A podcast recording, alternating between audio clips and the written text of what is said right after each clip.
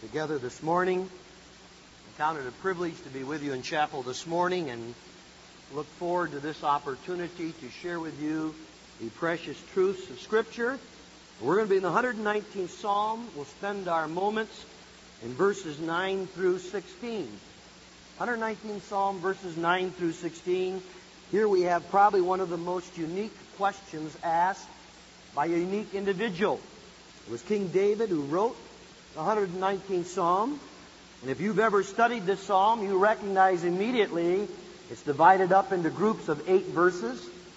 Each of the eight verses follows a pattern after the letter of the Hebrew alphabet. And as the psalmist David makes his way from verse 1 to the last verse of this psalm, he's actually growing in confidence in relationship to the Word of God. And so the Word of God becomes the central message of the 119th Psalm. And it's tucked away in the Psalms because the Psalms as a book, if you've ever studied the Psalms from the first Psalm to the last Psalm, you recognize that the Psalms never deal, or at least very seldom deal with the external. It's called the most soulish book of all the Bible. It's an anatomy of the soul when you study the Psalms. It deals with who you and I really are. And so if you want to learn something about yourself or something about what you ought to be, certainly you ought to study the Psalms because it is a study about your soul and how it relates to God, relates to mankind, relates to itself. And so it's an anatomy of the soul.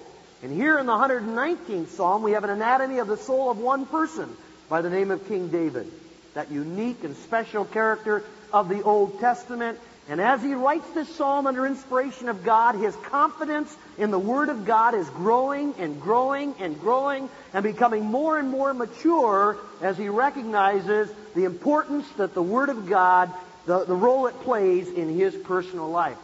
At the very beginning, in verse 9, David asks a question. In verse 9 he says, Wherewithal shall I, this young man, David, who at this time historically is operating as the king of Israel, he says, Wherewith I, as a young man, cleanse my way? How shall I cleanse my way? I think this is an important question. But before we answer it and before we investigate it, let me share with you this thought. In June of 1965, I was 17 years old, so you can add it up and get to where I am today. But I was 17 years old in June of 1965. I did not have the privilege to be raised in a Christian home. I was raised in a non-saved home. I was raised in a home that rejected all scriptural truth and rejected everything about God. I never attended a church, never opened a Bible for the first 17 years of my life, but in June of 1965, I was facing the tragedy of a dying father. My physical father was dying of cancer. I was only 17 years old. In the beginning of June, the Word of God for the first time in 17 years of my life was opened up to me. I was tender because of my father's death. I was looking for something valuable, something that had hope, something that had peace, something that had purpose in it. I would have taken just about anything. I'm thankful that the truth of Scripture in Jesus Christ was presented to me. It took most of that month, but finally, about 1.30 in the morning late, one night in June 1965, I had the privilege to turn from my sin and accept Jesus Christ as my personal Lord and Savior, and I experienced true redemption on that evening in June 1965, and I became a new creature in Christ Jesus. You know, I found it was a simple step. Getting saved was not that difficult. How I missed it for 17 years, I cannot explain. But when I got saved, I got saved through a simple plan of salvation. I repented and then by faith, on the same set of circumstances, accepted the Lord Jesus Christ as my personal Lord and Savior, and I became saved. Well, it's been a different story since that date. I may have entered the Christian family through the simple plan of salvation. But if you are like me, I have found that the Christian life is not simple at all. I have found it challenging. I have found it complex. In fact, to be honest with you, at times in my Christian life, I have found it extremely difficult to be victorious and successful and always on top of the mountain in my Christian life. I have struggled often in the growth of progressive sanctification from the day I entered this family simply on the simple plan of salvation, and now that I'm living in the complexity of the Christian life. In fact, The question David asked, I've asked often. Wherewithal shall a young man cleanse his way? Now it's important to look at the question. The key word to the question is the word way. It's a little Hebrew word. It means highway in Hebrew, or literally, it means a line drawn between two significant points. David came to God and he says, God, I got a question to ask you. How can I, as a young king, having lived a portion of my life but still very youthful, how can I keep this line drawn between two significant points in my life? How can I keep it clean? Now the reason David asked the question is that just previous to the writing of the 119th Psalm, historically, is the scene of adultery in David's life when he commits the sin of adultery with Bathsheba, commits the sin literally of murder in, in, in, in orchestrating the death of Uriah, the legitimate husband of Bathsheba, commits the sin of deception, and then commits the sin of trying to hide his guilt for almost a year before God that he would not confess what he had done. In fact, David spoke of that in Psalm 32 when he said, My mouth became like cotton mouth. He said, My body it waxed like an old man that I even feared the very reality of life itself. I did not want to live. He said, In the year that I lived with my sin and I would not confess it. Now you remember what happened. God sent a little prophet along by the name of Nathan preached a little short sermon with a good illustration. David crumbled, and Nathan said, Thou art the man. And David said, You're right, I am the man. I've sinned against God. And the result was the beauty of the 51st Psalm. Well, this great man that was called a man after God's own heart, that is, when God looked at the reflection in his heart, it was like the reflection in the pupil of the eye. He says, I see David. That's how unique David was in God's heart a man after my own heart. Yet he was just a man, like all of us here. As great as David was, and keep in mind, our God has never wasted a word. So when God says he's a man after my own heart, God has said something extremely unique about David. I only know of one other individual in all the Bible that God spoke so uniquely about, and that was Abraham. Remember what he said about Abraham? He said, Abraham is my friend. Well, that's God speaking. Here, a man after God's own heart by the name of David is a young king, and when kings were out doing battle, he stayed home in the palace, committed sin with Bathsheba, commits the murder of Uriah, or orchestrates it, lived almost a year in his sin, finally gets right with God, confesses all this sin. Now he comes to God in the 119th Psalm. He says, God, I'm down this road, this highway, this line, drawn between two significant points. And I'm looking back on the line, back to where that point began. Maybe the significant point was when, as a boy, tending the sheep of his father Jesse, David accepted God by faith, and that was a significant point. That's when he began his highway of life. And if you've accepted Christ as your Savior, you've got a highway of life as well. If you haven't, you're dead in trespasses and sins. But David had a highway of life. He had a line drawn since that significant point. And maybe we could say that the next significant point in the Hebrew language that we're addressing here is when David is going to take that faith and by sight he's going to enter the presence of God. And David says everything between faith and sight is called the highway, the way, the line drawn between two significant points. He's somewhere down that line. He looks back, he sees adultery, he sees murder, he sees deception, and he says, God, as he knows he's got more life to live, he says, how do I keep the rest of the highway clean? You ever found yourself in that position? You know, the trouble is we all sin in the struggle and complexity of this Christian life. And we sit on the highway of our life, we look back and we see the troublesome potholes of life. And we recognize there's some left to that line, to that last significant point when we enter the presence of God. And we come before God and we say, Wherewithal shall young man cleanse his way? maybe you're there today. Maybe you've come to the, the place today, you're troubled with your Christian highway. Your line of life between significant points. You're troubled. You're wondering. You've maybe failed already. And you're sitting like David looking at all the potholes of your Christian life and saying, God, is there any way that I can keep the rest of this highway clean? That's my question. Now, before we can solve the question, you've got to have the right attitude. Look at verse 10. Verse 10 is the attitude of David. David said in verse 10 here, he says, With my whole heart have I sought thee. Oh, let me not wander from thy commandments. I'm using the King James. I don't know what you're using, but that's where I'm at. He said, With my whole heart have I sought thee. Notice the sincerity of David. David didn't come half cocked on this question. He didn't say, God, you know, I'd like to know. I'm not really that interested, but I'd like to know. No, God came, no, David came with his whole heart, and he says, God, with all my heart have I sought thee. You see, you cannot come half hearted to God. If you're one of God's children, a son or a daughter of God adopted into this unique family, and you come to God with this important question that you'd like a Christian life that's clean and that maintains itself and is victorious and is running high for the Lord and the cause of Christ, then you've got to come with all your heart. You also got to come unselfishly. Keep in mind, this is the David that conquered Goliath. This is the David who killed his ten thousands of thousands of Philistines. This is the David who took the borders of Israel where they had never been before. He was the David of all individuals, the Jew of Jews. Yet now we find him broken. He says, Oh God, you let me not wander from thy commandment. Would you take over, God? I haven't done a very good job with my life. I've tried to commandeer it here and commandeer it here, and I've tried to be the, the author and finisher of my own life in thee and I have stumbled on this highway, this way.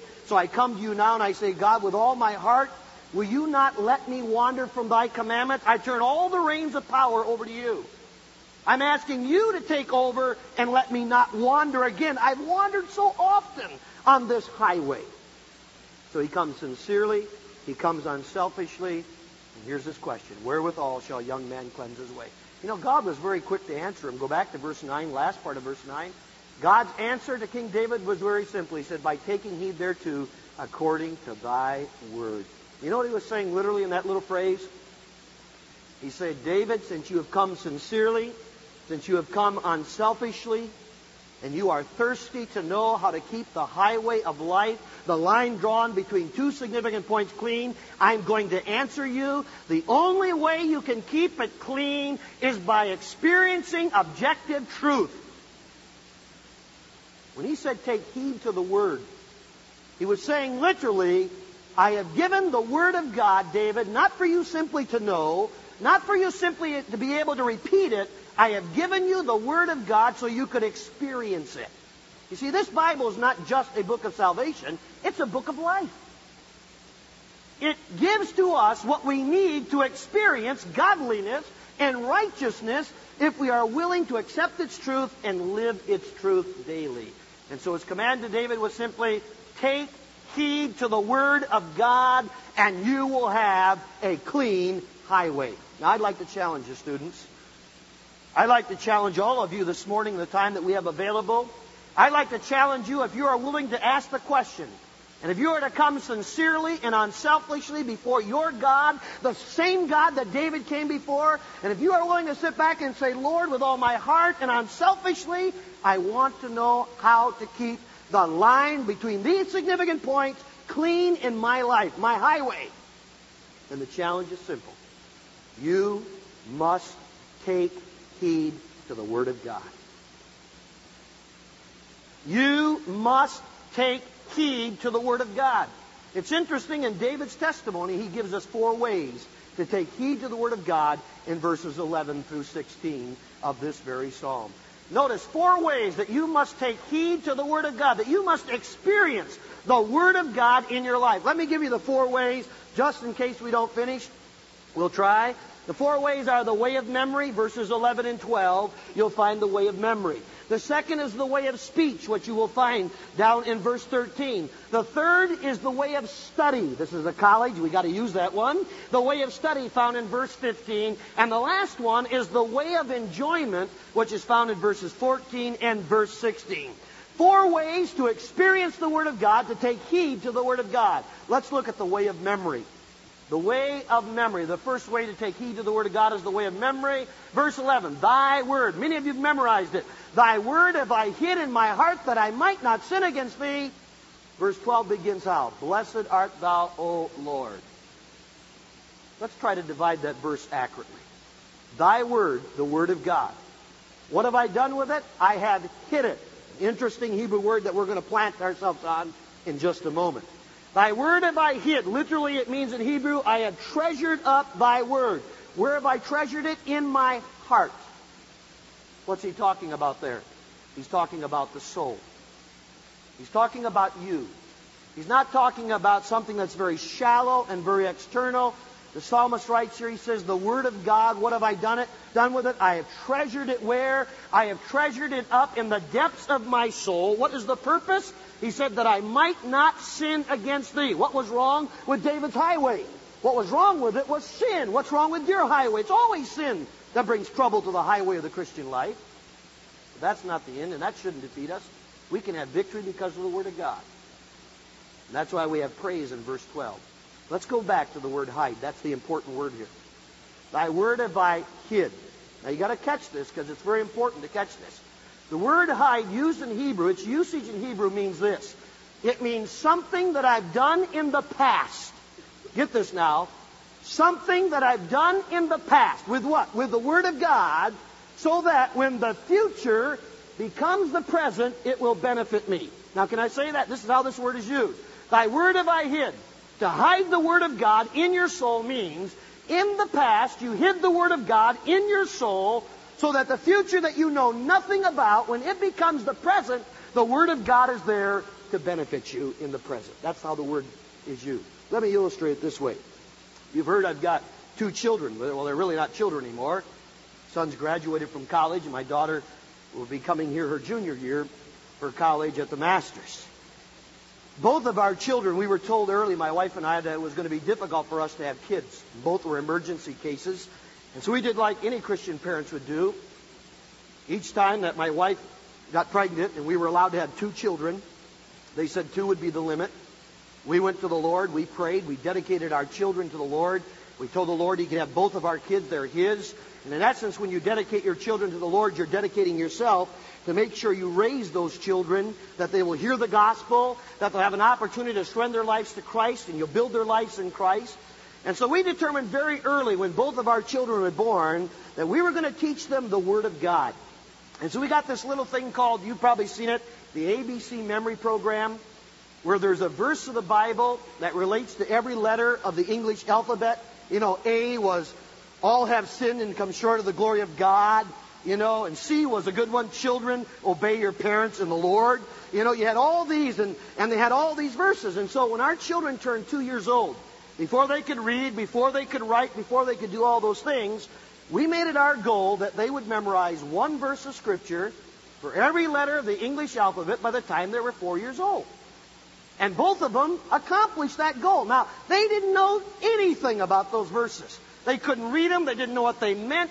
All they knew is that mom and dad got very excited when they were able to repeat what we asked them to do. We did it everywhere. Down the grocery store, I'd tell my daughter, give me the letter A. Well, she's sitting in that little cart, you know, and she'd say, all have sinned and come short of the glory of God. You know, you'd look around, that's my kid, you know, smart, you know. And uh, we went through this on trips in the car, every place we went, you know, it was, give me the letter C, children obey your parents. Give me the letter D, draw nigh to God and he'll draw nigh to you. And we played this game for solid two years. When my daughter was four and a half years old, Rebecca's her name, when my daughter was four and a half years old, I was pastoring in Lancaster, Pennsylvania. My wife was at uh, a, a, a women's meeting at the church, and so it was my responsibility that night to have alone with God. We had these little cliches. Alone with God preceded horizontal time. You know, you always got to fool them a little bit to get them to go to bed, so we called it, hey, horizontal time's coming. You know, we're going to go to horizontal time. But first we've got to have alone with God time. You know, so we were having our alone with God time. And Rebecca and Andy and I were sitting on the couch and we went through the Bible together and we prayed together. When I was done praying, and my daughter's four and a half years old, we started the memory program when she was two. She's only four and a half now. She turns to me after we're done with our alone with God, and I'm about to clean up and get ready to get them upstairs for the horizontal time.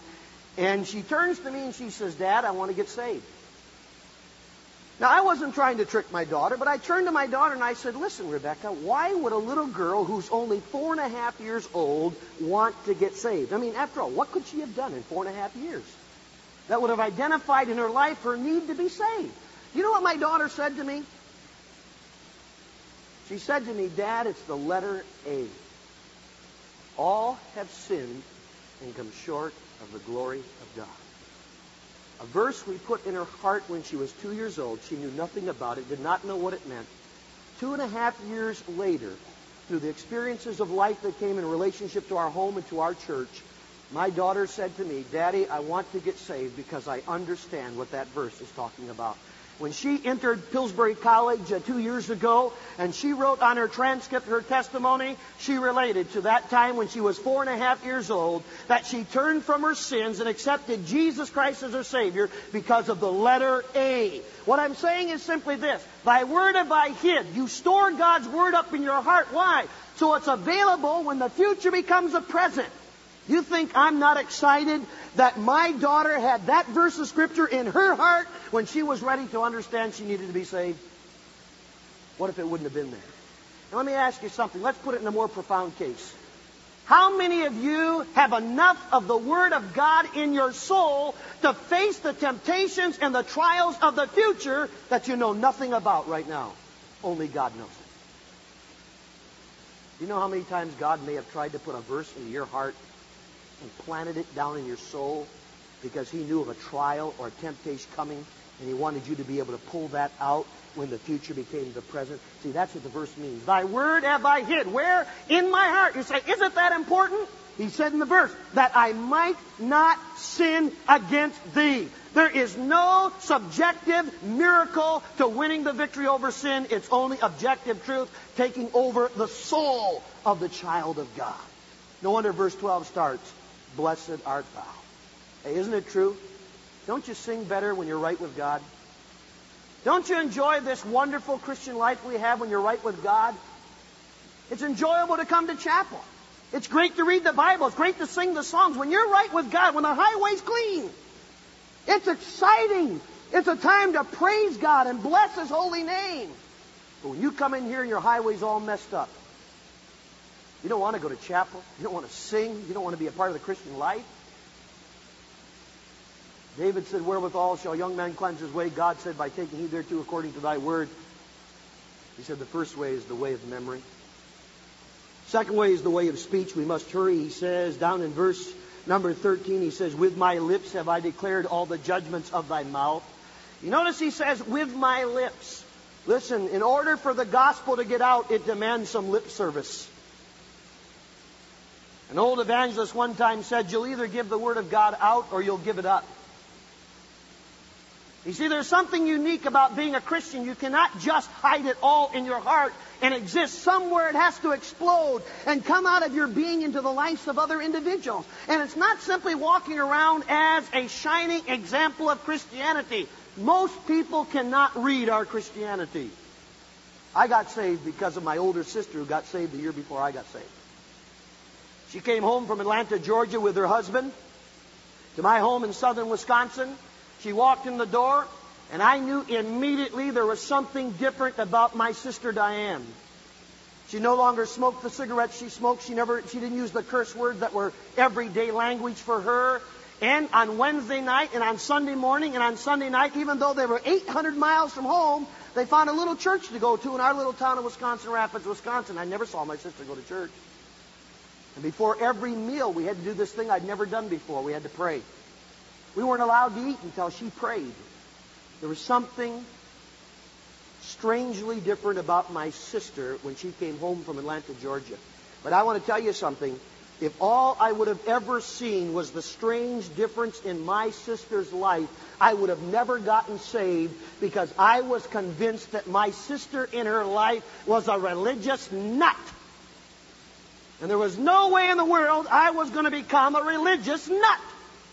As much as it impressed me, as much as I respected what she was, I got saved because my sister would not shut her mouth. That was why I got saved. I said earlier I got saved at 1.30 in the morning.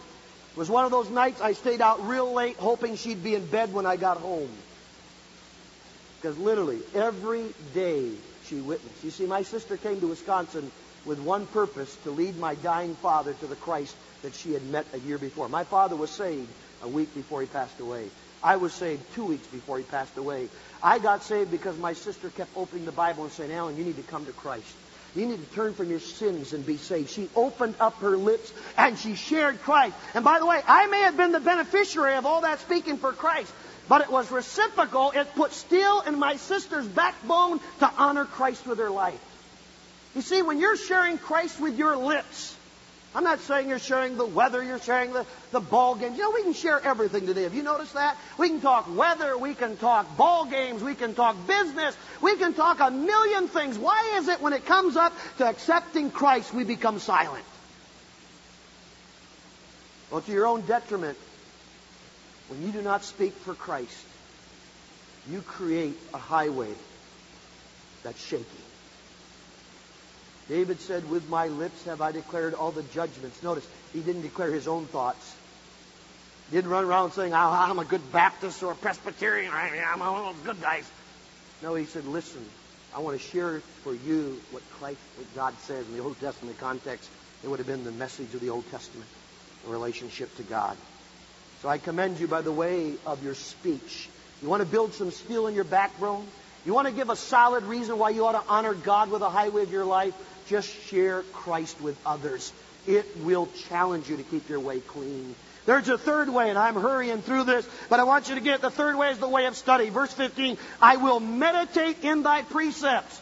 Now this is not some religious guru sitting Indian squat in a shallow, darkened corner going through repetitive manna and saying, wow, I just had a religious experience. That's not meditate. In fact, it's an interesting little word. In Hebrew, it means to muse, which means to run back and forth on something. In the Greek language, when Paul spoke to Timothy, it's a little word we use in the farming community. It means to cultivate. Why do you cultivate? Take that little round disc thing, you take it out, you dig up the soil. Farmers tell us the reason we do that is why? Because down in that soil there's a seed. If that seed is going to die and come forth as a regular plant, it's got to have oxygen. So you break the soil up. And when you break the soil up, oxygen can get to that little seed. It explodes into life and comes through a broken soil instead of trying to fight its way through a hardened crust. That's the word used here. I like the New Testament usage much better, but I think they collate in the sense that when we meditate, we let something run by us over and over and over again, put it into the farming implement. What he's saying is, when I'm going to meditate thy truth, he's saying, I'm going to take the Word of God like a divine cultivator and I'm going to keep running it over my heart. Why? Because I have a tendency to grow calluses on my heart as a Christian. And it suffocates all the fruit of the Spirit that wants to come forth and grow in Christ and make this highway so unique. And so David says in testimony, I will meditate. I will take thy word and I will run it over and over. Ever done a study on meditate? Have you noticed that usually when the word is used in relationship to the word of God in Scripture, it always involves an element of time. I'll meditate day and night. Listen, folks, outside of the personage of the Lord Jesus Christ, the written word is the most valuable weapon you have to use in your personal life. Christianity is not subjective. If it was, we would have listened to the testimony of Peter at the Mount of Transfiguration. But instead, Peter said, You have a more sure word of prophecy. If you'll build your life on this objective truth, it will give you the opportunity through the personage of Christ to make your highway clean in Him. I will meditate. Take the time to study God's Word. Take this time like a divine cultivator. Let it run over your heart because every one of us in the complexity of Christianity are subject to this reality of growing calluses over our souls. And when those calluses get hard, we never submit any longer to truth. Some of you are sitting here even now possibly with a large callus over your heart and you're suffocating the spiritual realities in your life that want to burst forth in the thrill and excitement of Jesus Christ. You say, how can I cut them up? come back to the book and keep running it over your heart and running it. And last of all, and I close, is the way of enjoyment.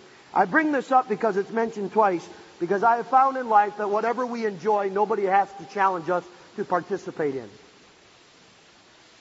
I played football from sixth grade to my senior year of college. Now, I may not look like a football player. I wasn't exactly the largest football player to play. I played an outside linebacker position, and I also played an offensive guard position. And at least I have some marks on my body to prove I played if I don't look like I've ever played. But when I played in college, I was one of the smallest starters on our college team. In playing outside linebacker, it was extremely difficult. As you know, you usually have those pulling guards that weigh in about 240 pounds. I weighed in 170 in college. Now, I probably weighed about 240 with all the pads I put on my body to protect myself. But when you got a pulling guard who pulls out and comes around that end at about 240 pounds, he does a 4-5-50, and you got behind him a halfback that's at about 200 pounds who does it even faster, and they're coming around the corner, and everybody in your line is down. Everybody's injured. Everybody's hurt. Everybody's been undone. And you're standing there. And here they come like locomotives. And you're at 170 pounds. And the coach is yelling from the sidelines, sacrifice your body! You know. You know what I'm talking about if you've ever played football. It's a great sport.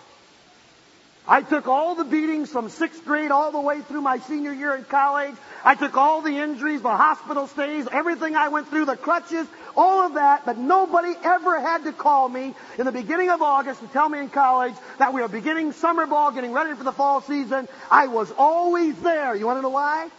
In spite of all the troubles, all the sacrifice, all the problems, and all the injuries I have to this day, I enjoyed playing football. I'll tell you something, if you would enjoy the Word of God, like you enjoy so many things that nobody has to persuade you to participate in, you would find one of the ways that would help you keep your Christian life, that highway, clear. I close with the greatest character of the New Testament, Paul, outside of Christ. Paul was one of those unique characters. In fact, somebody ought to write a book called The Spiritual Secret of the Apostle Paul. You ought to. You'd make a million dollars. Have you ever wondered about that guy? I wonder about him every time I read him. You throw him in prison, instead of grumbling, what does he do? He starts sing inspiration. He's an amazing character of the New Testament. If you write the book on the study of Paul and you title the book The Spiritual Secret of the Apostle Paul, I'm going to give you a hint in the book of Romans where to go to get your message, and then maybe I get some of the proceeds. But here's the hint. In the book of Romans, Paul makes this statement, folks. Why was Paul such a spiritual giant? What was his spiritual secret? Here it is. Paul said this in the book of the Romans. He says, My delight, that is what I enjoy, what I take pleasure in, my delight is to be in the law of my God. Paul said, You want to know what I extremely enjoy among all the things in the thrill of life? I enjoy God's Word. You want to answer the question? Lord, I got this highway now. I started by faith, can end by sight. I'd like it to be clean. All my heart and unselfishly, I'd like it to be clean. God says, My child, take heed to the Word of God. How? Well, here's at least four good ways way of memory, way of speech, way of study, way of enjoyment. And you're a long ways down the highway of keeping it clean. Let's pray, shall we? Father, we thank you for this time that we've had together. We pray, Father, that we would not take for granted the truth of Scripture, but that we would use it for thy honor and for thy glory. We thank thee, Father, that we have the Word of God that's rich and true and pure and can accomplish the task wielded by the Holy Spirit in our lives. So help us, God, to keep our way clean. Through thee, we pray in Christ's name. Amen.